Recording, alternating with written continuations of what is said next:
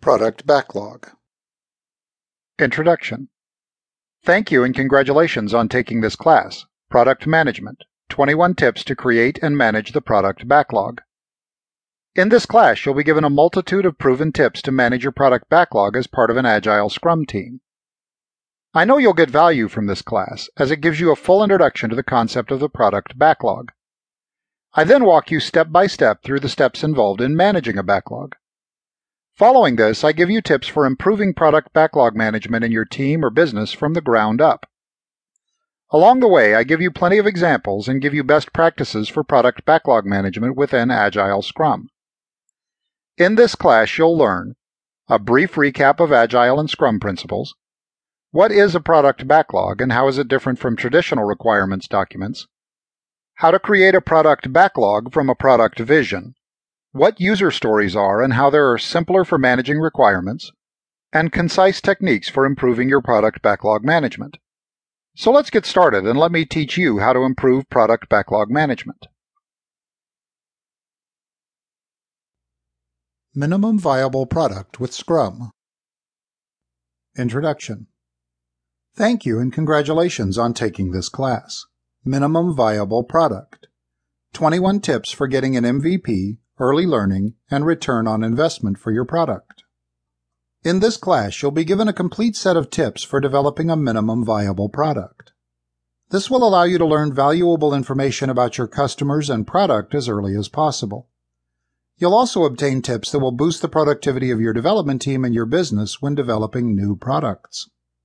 In this class, I give you a concise overview of the M V P planning and development process. I then give best practices to use when you build an M V P. Following this, I teach you about common issues that arise in the M V P development process and how to avoid them. As usual, I give you plenty of examples and best practices along the way. In this class, you'll learn what is an M V P, a brief overview of Agile Scrum, which can be used to develop an M V P, how to plan for an M V P, best practices for M V P development, alternative approaches to M V P development, and concise tips for gaining early customer buy-in. So let's get started right away so you can begin developing your minimum viable product. Section two. Introducing Product Backlog and User Stories. Product Backlog. In Agile Scrum, a product backlog is a prioritized list of features that has short descriptions on all the various functionalities desired in a product.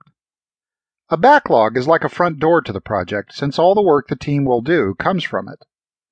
Unlike a requirements document, with Scrum, there is no need to struggle with producing a lengthy product backlog at the beginning of the project and then leave it on your shelves to collect dust. Instead, at Scrum, we make a living product backlog which must evolve, expand, and contract following your project realities. Some backlog items can become irrelevant and must be removed, while others need to be chunked into smaller stories. Basically, the P O, Scrum Master, and Scrum team brainstorms on the work needed to finish the product or project and then puts it on the product backlog in priority order.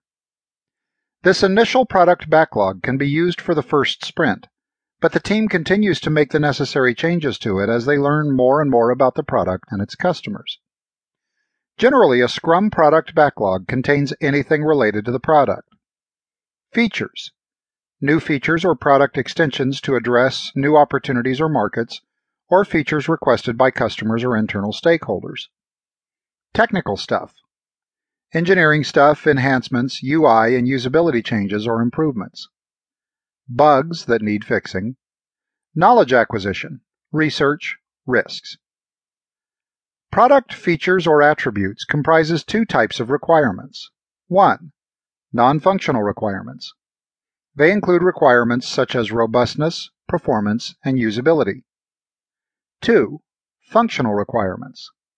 Describe specific product features or functions such as sending an email or making a call. The product attributes helps the team come up with a set of all possible solutions. Coming up with detailed, balanced product attributes is a joint effort. As such, everyone should participate in the process.